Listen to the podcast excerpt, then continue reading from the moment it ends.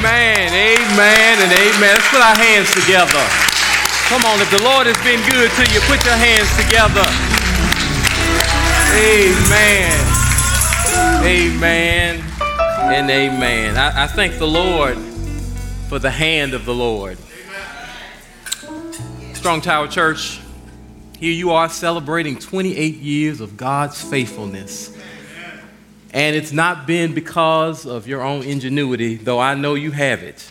It's not been because your own lovability, but because but I know I know you are lovable, but but it's been because the hand of the Lord has been faithful. He's been faithful. He's been he's been good. He's been better to you than you have been to yourself. I, I, I know that. I, I know that. I, I can look at the love and the joy that you have as a congregation for one another and, and, and in the Lord. And I can, I can that, that's not something that you can give to yourself.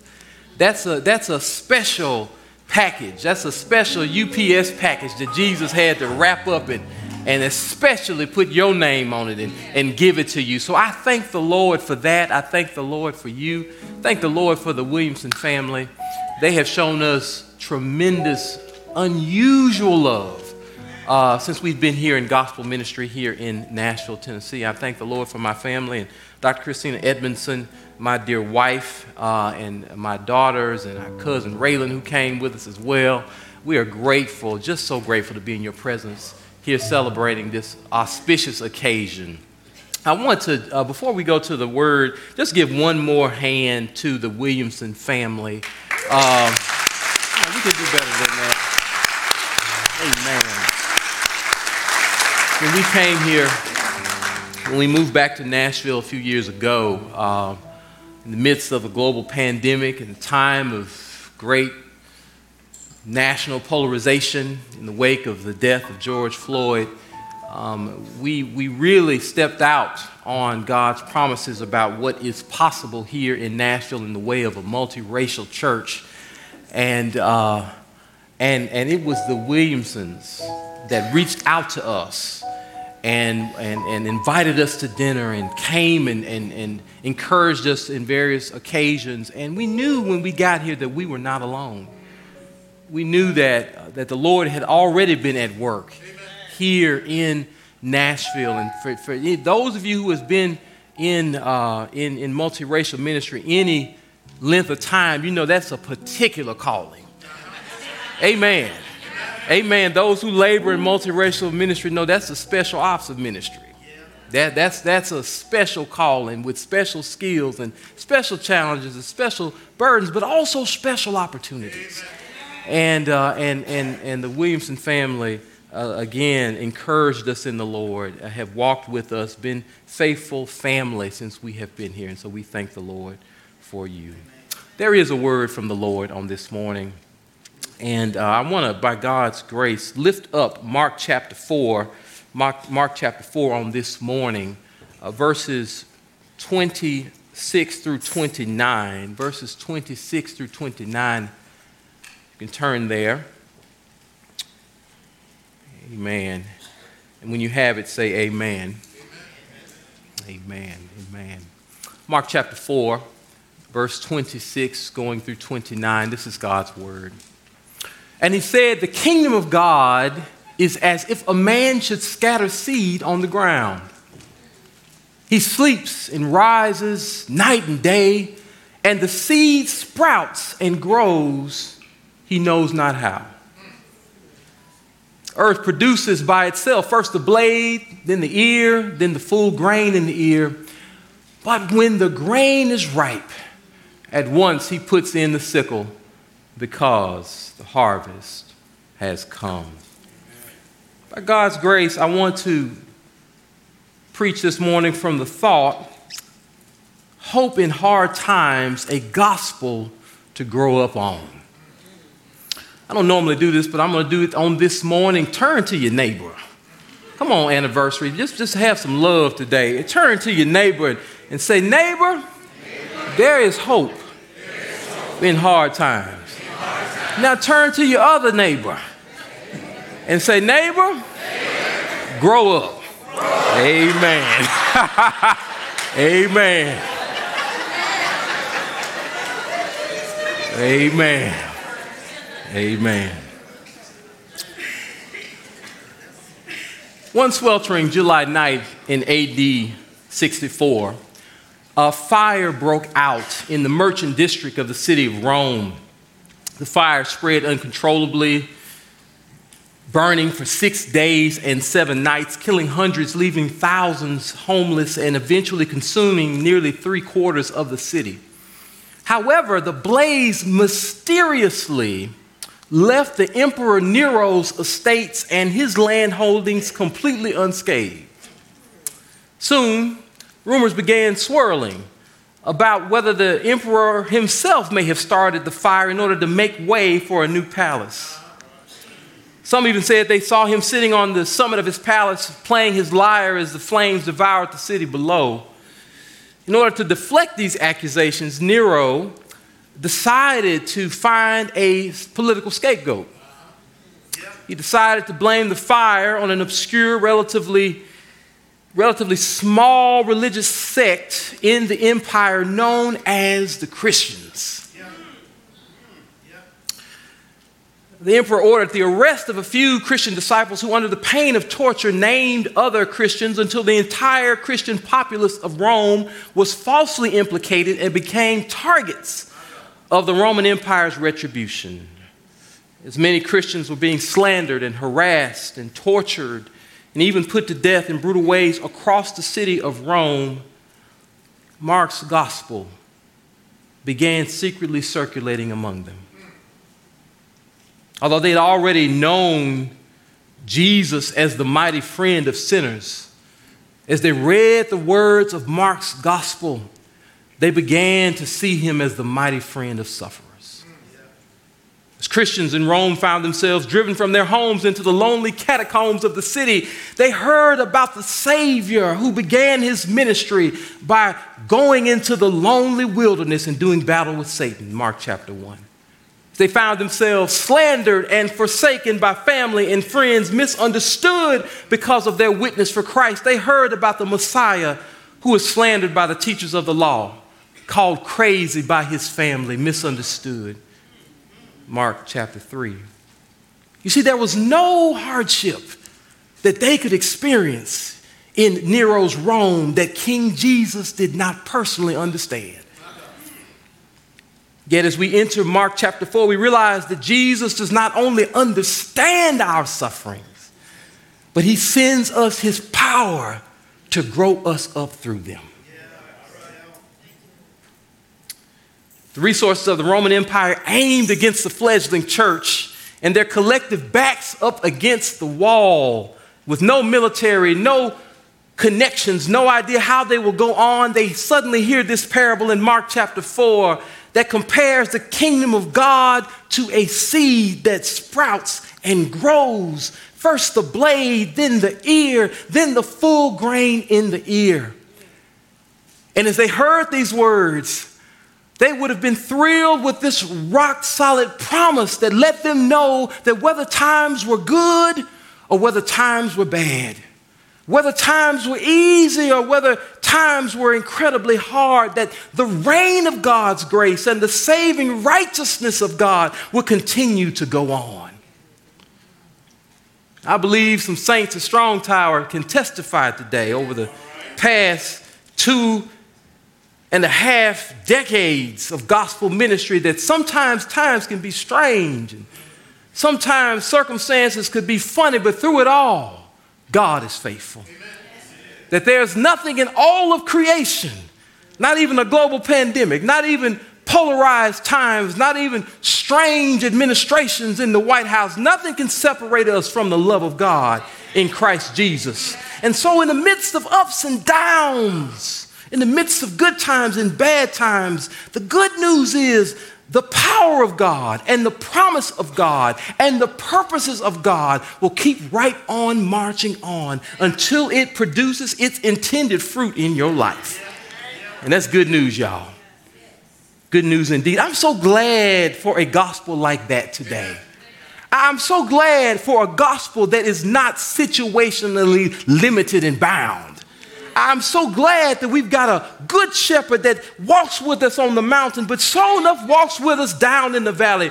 The good news, beloved, of the growing seed is not that we won't have trouble. Because as Sister Dorina said earlier, if, you, if you've never had some trouble, just keep living. Just keep living, just keep living. But, but, but the good news is that King Jesus can give us growth and maturity and, and sanctification and victory in the face of trouble. Uh, there's a lot of people who are disillusioned today because all they ever heard was a gospel for people on the top, a gospel for success and happiness. And we, if we're not careful, can find ourselves doing discipleship in Christianity for people on the top, people on the emotional top people on the economic top, people on the social and political top, people on the health and relationship top. But I'm so glad that the real gospel is a gospel that comes to the top, but also goes to the bottom. Mm. I'm so glad that the real gospel is a gospel that finds people in good times and finds people in some show enough bad times. The real gospel. You see, in Old Testament times, when the people of God were a nation state, they had very few years of national peace. You, you can look back at the record of redemptive history and you see that, that, that, that, things were a little bit chill sometimes during the reign of David, and things were a little bit chill sometimes during the reign of Solomon, but all the rest of them years, come on, all the rest of them years, it was, it was, they, they was on struggle street. All the rest of them years, they, it was, it was, it was. It was messy Mondays and terrible Tuesdays and weak Wednesdays and thirsty Thursday. Come on, somebody. Failure Fridays. Come on. It was some struggle street going on. And, and, and, and I, I understand that because we can relate to that. The reason that's in the scriptures is because that's the way life is.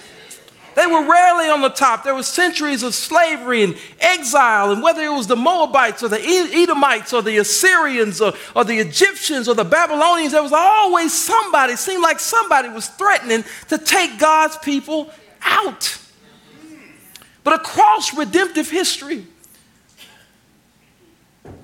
whether times were good, but especially when they were bad, the Jerusalem Mass Choir will come out with their tambourines and their cymbals and the praise warrior and First uh, Chronicles 16 and Second Chronicles 5 and Second Chronicles uh, uh, uh 7 and Second Chronicles 20 and Ezra 3. They, they would come out and, and they would sing the words of Psalm 136, which says, Oh, give thanks to the Lord, for he is good.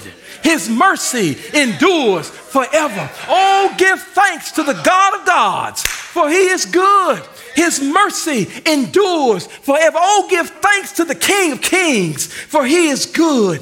His mercy endures forever. And the good news, beloved, of Mark chapter 4, the good news of the growing seed is that his mercy endures forever. Whether I'm laughing at a birthday party or weeping over a Greenwood cemetery, his mercy endures forever. Whether I'm sitting at the YMCA as the picture of health, or whether I'm sitting over at Vanderbilt University Cancer Treatment Center, His mercy endures forever. Whether, whether, whether times emotionally are good or whether I'm in the grip of anxiety and depression, His mercy endures forever. And that's so enough good news for us, beloved, especially those of us who got some chronic stuff in our life. Come on, somebody. Some people that got some chronic losses in your life and, and some chronic dysfunction in your life and some chronic disappointments in your life and some chronic struggles and issues in your life. Well, the good news today, baby, if you got some chronic mess in your life, his mercy endures forever. No matter how hard the situation is, no matter how bleak it is, no matter how impossible it looks, His mercy endures forever. His mercy is able to grow us up into Christ likeness, into His purposes that He has called us to, both in our life and in the church and in the world. So I want to lift up by God's grace on this morning three reasons for hope in hard times. Three reasons for hope in hard times. First of all, here's reason number one. If you're taking notes, you can write this down. In hard times, God grows us up mysteriously. In hard times, God grows us up mysteriously. Look at what the passage says. And he said, The kingdom of God is as if a man should scatter seed on the ground. He sleeps and rises night and day, and the seed sprouts and grows. Now, listen to this. He knows not how. He knows not how. I want to focus on that phrase, he knows not how. That, that places us in the realm of mystery. Yeah, that places us in the realm of God is doing some things and, and we can't even figure it out. You, you, you see, these words put us in the realm of intellectual humility. If I were to put my philosophical hat on, I would call it epistemic humility. Epistemic humility. That, that, that's, that's you don't know what you don't know. That, that, that's, that, that's that kind of stuff. You know, see, before the days of microscopes and modern botany, farmers scattered seed by faith. You went out and you, you don't know what's going on with this seed, but it's always been working like this, and I just, I don't know what's going on in that seed. I just know when I put it in the ground, something is going to happen. And, and, and, they didn't understand how it happened, but they, but they scattered seed by faith. And so Mark's gospel was written in a context where people did not know how the church was going to go on. They didn't know how they were going to go on.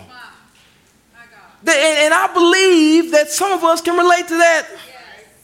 I believe some of us have been in some situations. You looked at your relationship and you didn't know how you was going to go on. Come on, somebody. You looked at some family struggles, you didn't know how you was going to go on. You, you, you looked at a, a, a, a, child situation, didn't know how you would go on. Looked at certain ministry, didn't know how it was going to go on. Did not know how God's purpose, how God's power how God's promises would possibly go on. But this parable is promising us, when it says he knows not how, it's letting us know that, that, that, that this promise goes on, this power goes on, even when we can't figure out how. You see, because God's power is not limited by what our eyes can see, or what our minds can conceive, or what our imaginations can fathom. You, you, see that there's, there's a historic Christian confession that, that calls God incomprehensible. I love that, incomprehensible. Incomprehensible. That means God's work is too vast and too deep and too wide for us to fully comprehend in our finite minds. It means that God is operating infinitely above our intellectual pay grade. It means while we playing checkers, God is playing 4D chess. Come on, somebody. One song says, while you trying to figure out, come on, somebody, God has already worked it out. And so, beloved, the incomprehensibility of God means we can never afford to give up on hope based on what our eyes can see and based on what our minds can imagine. You see. 1 Corinthians 2:16 says this, ask the question, who has known the mind of God that he can instruct him? That's basically saying, who can tell God how to run his show? Can tell God how to run his show? Y'all, y'all remember when Job tried to tell God how to run his show? Job started off well, but all, you know, kind of about midway throughout the book, Job started struggling Something must be wrong here. Wait a minute. If I could just talk to God face to face, I, I would have something to say to the Lord. And, and, and, and then God, in His mercy and His kindness and His condescending grace, stepped off the throne of glory and came down in a cloud and, and, and, and had a face to face conversation with Job. And God didn't, God didn't just make uh, make statements, God started to ask Job a series of questions. Now, you, you, you, you know you be in for something when God started asking you some questions. And here's what God asked Job God said, Where were you? When I laid the foundation of the earth. And the implication is that if I can uphold the foundation of this whole planet, Job, don't you know I can uphold the foundation of your life? Then Job goes on, and, and then God goes on, asks Job some more questions. He said, Can you leave the constellations out in their seasons?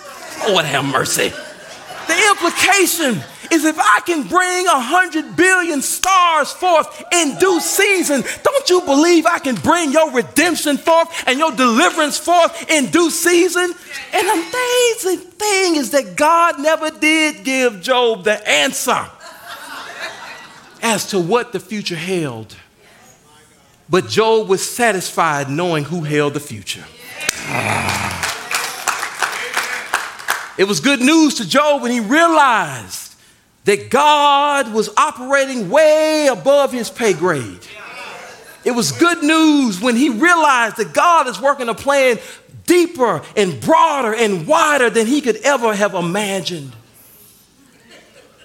So we can never judge our situation based on what our eyes can see or our, our imagination can think.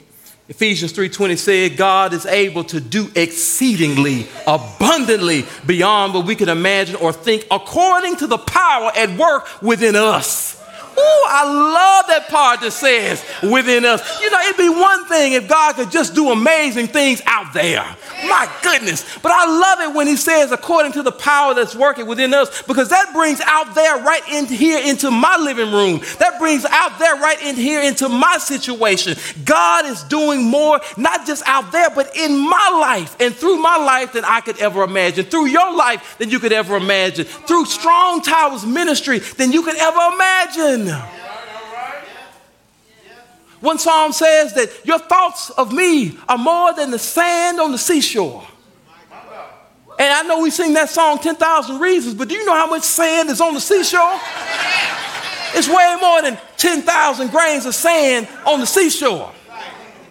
I mean, I, heard, I, read, I read, one estimate that says it is more like 2.7 sextillion. Sextillion is, is 2.7 times 10 to the 27 amount of grains of sand on the seashore. That, that, that, that's, a, that's a bigger number that you can never fathom or think or imagine. And what that means is that God's plans for you, God's, God, God's thoughts for you, God's goodness for you, God's work for you are more, way more than you could ever imagine or think. And so, just because you can't figure out how one plan is going to work, don't worry. The Lord has got 7.2 times 10 to the 27 plans at work for you. I love that part that says, verse 27 says, He sleeps and rises night and day. And the seed sprouts and grows. I love it that it starts with He sleeps and rises night. You know what that means? That means this brother was worried. Come on, somebody. This brother was just like us. He sowed that seed, he went to bed, and his eyes went straight up. He was like, Lord have mercy. I should be asleep. Let me turn on this side, and see if I can go to sleep. Lord have mercy, I'm still awake. Let's see if I can turn this side and go to sleep. Oh my goodness, I'm still awake. This brother was he got so messed up. He said, "Well, man, I might as well go get me a drink of water." He went and got the water drank his water, got back into bed, got back up again. And so the Lord Jesus is telling on us, telling us, you know, I know y'all worried. I know y'all worried. I know y'all get up at night. I know y'all can't sleep at night. I know y'all get get get get messed up, you know. So so so he rose night, which means he was where he had some problems. He had some issues. He had some stuff that got next to him at night. And he turned and, and worried. And I know the saints in Rome had some sleepless nights. And I know y'all had some sleepless nights too. But even when you're having sleepless nights, even when you can't understand how you're going to make it, the seed was still sprouting and working all along. I'm so glad for that. That God's word don't just work when you believe it's working. Oh my goodness. God will mess around and make a promise, and then you say, Man, I don't know about that promise. And God will just, hey, let me come on over here. You know, let me, let me talk a little bit about Abraham. Abraham wasn't always the man of faith. Abraham struggled. What do you think that whole Hagar situation was about? That, that, that was that, oh man, that was Abraham tossing and turning. And I don't know how this thing is gonna work out. I, I don't think how this thing's gonna work out, but I'm so glad that the seed of God's promise was still sprouting and working all the time. And so God is still working stuff out on your behalf, whether you believe it or not.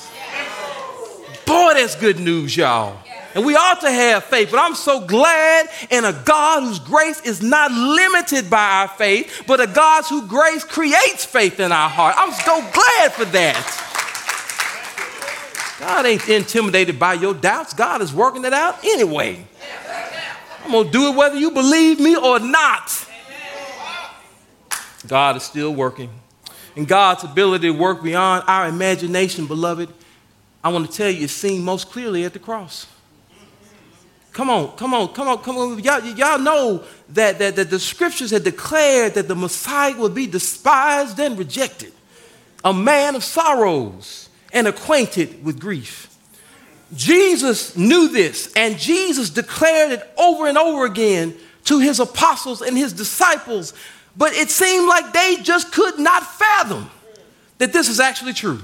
Even though it was in the scriptures, they just, y'all remember Peter when the Lord told him about how he was going to have to uh, uh, uh, be, be betrayed into the hands of sinners and that they would cruelly treat him. And, and, and Peter started rebuking Jesus. He was so full of himself, so full of doubt, he, threw, he, thought, he, he thought he knew better than Jesus. And, and, and, and so they could not fathom how God could work through a suffering situation. And they constantly doubted it. But on the other side of the resurrection, when they look back on the crucifixion, they realize that in, the, in, the, in their darkest hour, God was still working. Even when everything looked like it was lost, God was still working.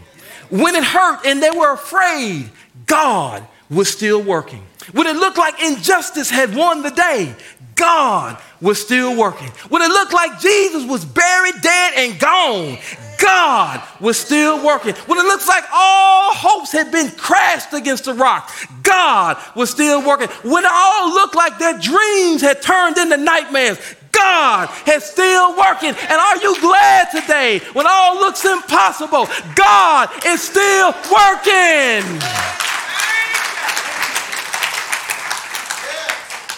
If you're a child of God today, God is still working. If you've been claimed by the promises and are claiming the promises of God today, God is still working. If you've got the Holy Spirit at work in your life, God is still working.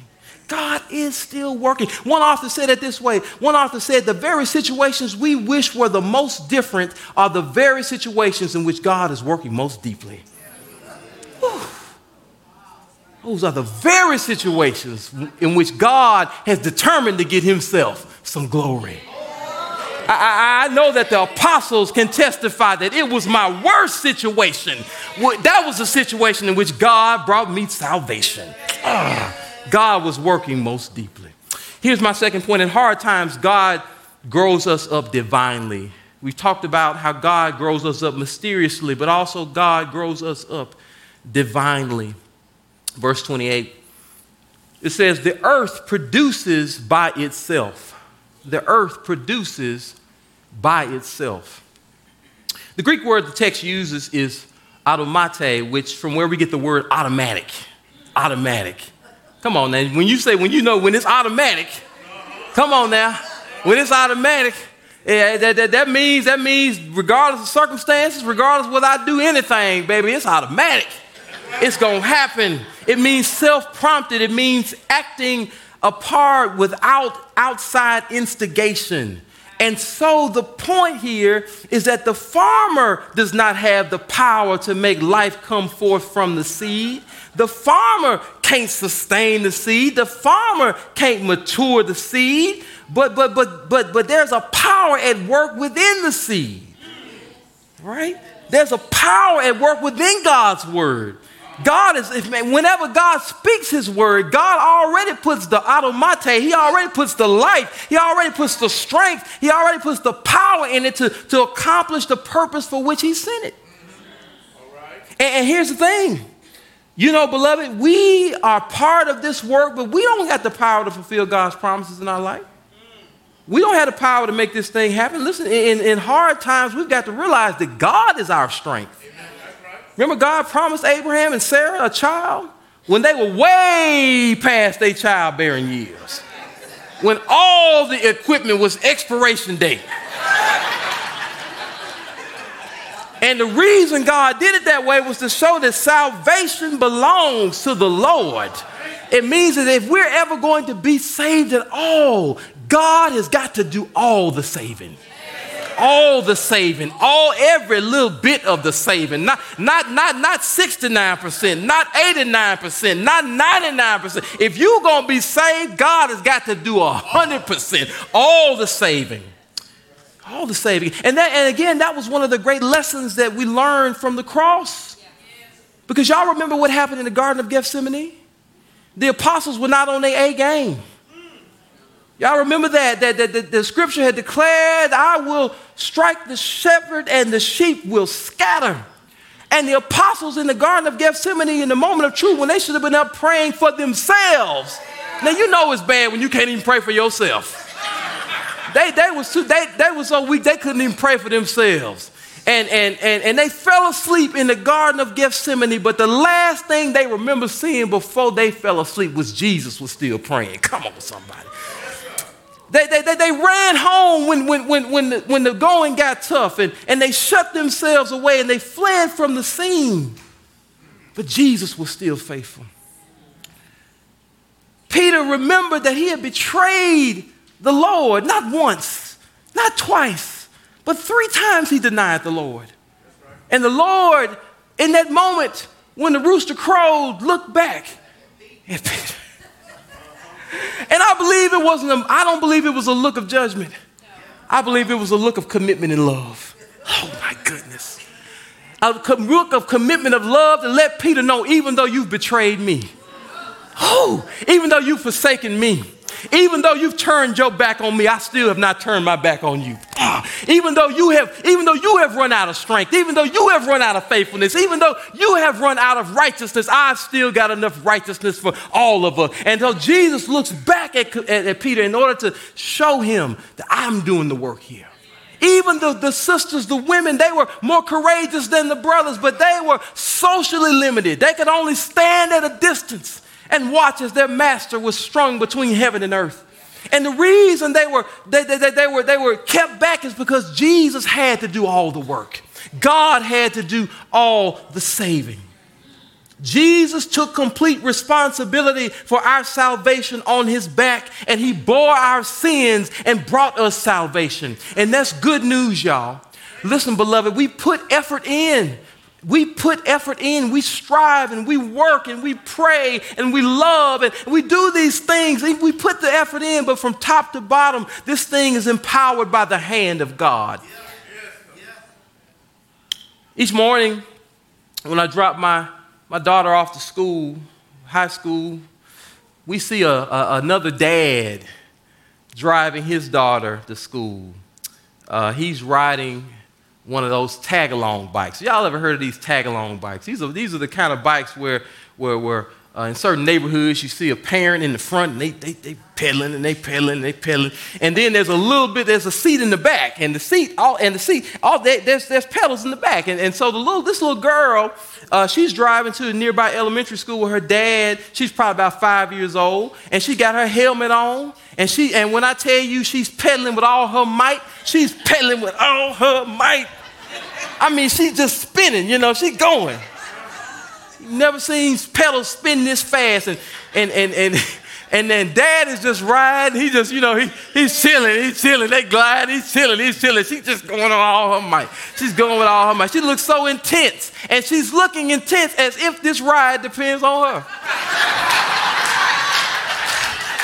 Come on, somebody. Hey, hey, listen here, beloved. When you joined up to Jesus, you joined up to a tag along bike. Yes, you pray. Yes, you fight. Yes, you sing. And you're doing it with all your might. You're doing it with all your might. And you're doing it as if this ride depends on you. As if this thing depends on you. But I'm so glad that it don't. I'm so glad that, that, that, that when you find yourself tired and struggling and ready to give up, there's still our heavenly parent that's in the front, still pedaling all along. Oh my goodness. And what does that mean? That means the strength of your life That means the direction of your life. And that means the assurance of your life. Don't depend on you, it depends on the Lord. And so when you find yourself struggling, as long as Jesus is still pedaling, I know I'm going to make it. If you find yourself without strength, as long as Jesus is still pedaling, I know I'm going to make it. As, if you, even if you find yourself ready to give up, you can just say, as long, Lord Jesus, as you are still in this, as long as you are still pedaling, I know I'm going to get there. Ain't that good news, y'all? That's good news indeed. That's good news indeed. It means that the Lord has given all the growth here. The Lord has given all the salvation here. The, the fact that this farmer could sow the seed and then this thing grows up the blade and the ear and the full grain in the ear. It means that, that, that, that every little bit of growth was not owing to the farmer's ingenuity, but it was owing to the power already in the seed. And, my, and, and beloved, if you got a sprout in your life, come on, somebody. I didn't ask you if you had a whole uh, a head of grain, grain, full grain in your life. You got a sprout in your life. You ought to give God some praise because that sprout belongs to the Lord. And some of us need to be able to testify. I know that some of us look at our life and say, My goodness, I wish I was a little further along in this thing. I wish I was a little further along because sometimes the Christian life looks like two steps forward and three steps back. I don't know how many times you started on that one year Bible, and boy, my goodness, I, here we go. I, somewhere around Leviticus, it just started getting hard. Been trying. I want to read your word, Lord. I want to do this, Lord. you know, Lord. I don't understand all them sacrifices and things. Let me just skip a few pages and get on the. Y'all know how it is. Y'all know how it is, but, but, but, but I'm so glad that even if you got enough sprout in your life to want to read Leviticus, to want to get through the front of your Bible. You think gave you that sprout? Hey, that was King Jesus. I'm so glad, somebody, that although I'm not all that I ought to be, I'm not what I used to be. And if I'm not what I used to be, if I can say today that there's a sprout in my life, that, that there's an ear in my life, that I can thank God that, Lord, you gave me the sprout. You gave me the ear. You have been faithful, and somebody ought to be able to look back on their life today look back on this ministry today and say the growth that is here, the people that have come, the lives that have been changed, the impact for the kingdom that has been made, it's because King Jesus smiled down on Strong Tower Church. King Jesus looked at your life and looked at this ministry and decided to give you that special blessing. And that's to the glory of God. Every bit of growth Every bit of, uh, uh, of, of grace belongs to the Lord. And here's the final point in hard times, God grows us up fruitfully. Fruitfully. Fruitfully. Verse 28 first the blade, then the ear, then the full grain in the ear. I love this because we get a picture of fruitful, great, fruitful growth even in the face of suffering. Now, the saints that were suffering in Rome at that time, they were just trying to hang on in hard times. Because in hardships, we expect partial growth. Or, or, or, we just expect, we just want to, we just, look at here, let me just, let, let, us just be honest here. When, when, when, when times get hard, you're just trying to survive. You're just trying to cope. Come on, you just said, Lord, just, I just want to stay a Christian right now. I, I just want to, I just want to stay saved right now. Right? Ken Jones used to have, have song, I'm going to stay saved. You just want to stay saved. Some of us just want to cope and survive in the Christian life. But I love it that right here, Jesus is not just giving us a picture of coping and surviving, He's giving us a picture of thriving and flourishing. Man, and what that means is that Jesus, I love it. Jesus, uh, Jesus is not just laying down a bunt. Jesus is not just giving us a single. Jesus not, come on, somebody. Jesus not just giving us a double. Jesus is swinging for the grand slam. Jesus is for the fences. I love it. That, and that sounds so antithetical to what we would expect. Lord, we just want these people to hang on. But Jesus shows himself the strongest when we find ourselves the weakest. Jesus gives the greatest growth when we find ourselves at the end of our rope. Jesus, oh my God, and I love that. I love that. Did, did, didn't, didn't the Apostle Paul have that testimony? How he had a thorn in his flesh and went to the Lord and over and over again trying to get the Lord to remove that thorn, but the Lord Jesus let that thorn stay there. He said, My grace is sufficient for you, for my strength is made perfect. Listen, not when you got it all together. My strength is made perfect. Not when you got a whole bunch of money in your pocket. My strength is made perfect. Not when, when skies are sunny and everything is going well and you got a lot of strength in your life. My strength is made perfect in your weakness. Sister Joni Eareckson Tada, some, some of you all may, uh, have, may have heard of her. She has had a lifelong situation of weakness and suffering that has not changed. On July 30th, 1967, when she was only 17 years old, she dove into the Chesapeake Bay after misjudging the shallowness of the water. She had a fracture. She sustained a fracture between the fourth and fifth cervical vertebrae and became paralyzed from the shoulders down and has been in that condition since 1967, confined to a wheelchair ever since. And during Tada's two years of rehabilitation, according to her autobiography, Joni, she experienced anger, depression, suicidal thoughts, and religious doubts. But over time, she realized that the Lord had never left her side. Over time, she realized that, that God was with her in a special way. And, and, and, and, and, and, in her little booklet, there's a little booklet entitled Hope where she imagines a conversation with Jesus in heaven about her wheelchair. And she said, I would be standing beside him with my new glorified body on grateful, glorified legs. And this is what I would say to the Lord. This is what she says. She said, I would say to him, Jesus, do you see that wheelchair? She said, You were right when you said that in this world we would have trouble. Because that thing has been a whole lot of trouble. But she says, But Lord, I thank you because the weaker I was in that thing, the harder I leaned on you. And the harder I leaned on you, the stronger I discovered you to be. And Lord, it never would have happened have you not given me the blessing of that wheelchair. And so, what I love today is that in Christ, every place of pain is also a place of God's purpose and sanctifying presence. In Christ, every place of hardship can also be a place of growth in holiness. In Christ, every situation of adversity can also be a situation where God can grow you up more. You see, because when God lets the heat turn up in your life, He will not let it destroy you or ruin you. God will use the heat of adversity to refine you and to grow you. He can purge you of some stuff that you would not be purged of unless you went through some adversity, unless you went through some heat, unless you had some problems and some struggles.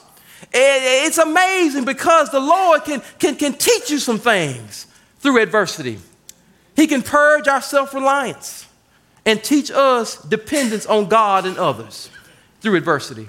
He can purge our insensitivity and teach us empathy and compassion toward other sufferers. He can purge our ingratitude and teach us to thank Him for every breath and every little thing we so easily take for granted. Over the past year, I had a situation, I, I reached the age of surgeries. Lord have mercy. It wasn't until I got on up into my 40s and, and me moving toward my mid 40s. I had never had a surgery before in my whole life. I have been blessed indeed. And then over the past year, suddenly I had a situation going on with my, with my wrist. I had a situation going on with my knee, and I had two surgeries back to back. I was down and I had medicines and I had surgeries and I had all kinds of things going on. And, and, and you know what it taught me? I, it taught me to be grateful for little simple things that I had taken for granted. I didn't realize how good it feels to be able to move my leg until I couldn't move my leg. I didn't realize how good it is to be able to move my arm until I couldn't move my arm. And when I was laid out and, and, my, and my precious wife was, was, was attending to me and making sure I was all right, I just kept thinking, Lord, thank you. Thank you for my wife. Amen. thank you for my wife. Yes, Lord. Thank you for my friend. Thank you. You, hey, bro, you helped me out right there. Thank you, brother.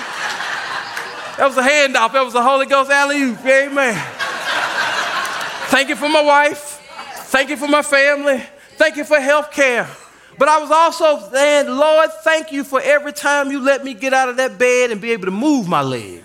Lord, thank you for every time you let me get out of that bed and move my arm. And so now when I get up out of the bed, I thank the Lord for the ability to move. I thank the Lord. I, am not up here taking this opportunity to walk around for granted. I thank God because the Lord let me be here. It did not have to be that way. And if you can say, oh my goodness, I got a little few aches and pains, but on the whole, God has been merciful and good. And even when the aches and pains came, I never knew how good it felt to feel good until I felt bad. And so now I can thank God on the other side. Here's the thing about the Lord the Lord will send you through some things to make you grateful.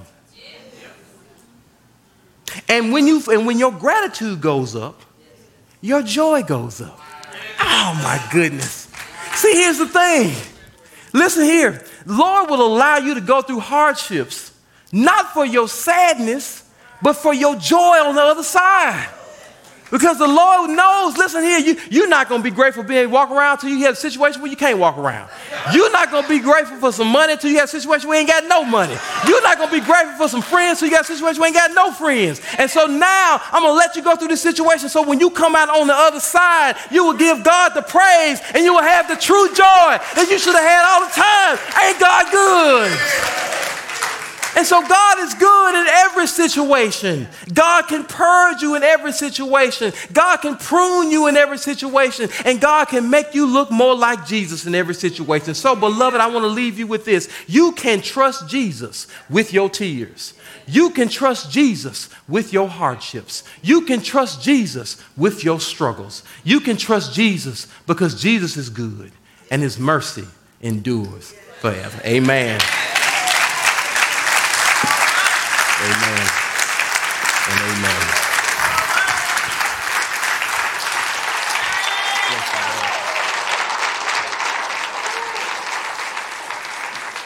Remain standing, remain standing. That was a whole word right there. Wow. Amen. And coming next month, I believe the October 15th, his wife is coming to share a word here at Strong Tower. So uh, y'all be ready for that. Strap your seatbelt on. All right, uh, we heard Felicia. Get your children and meet us in the fellowship hall.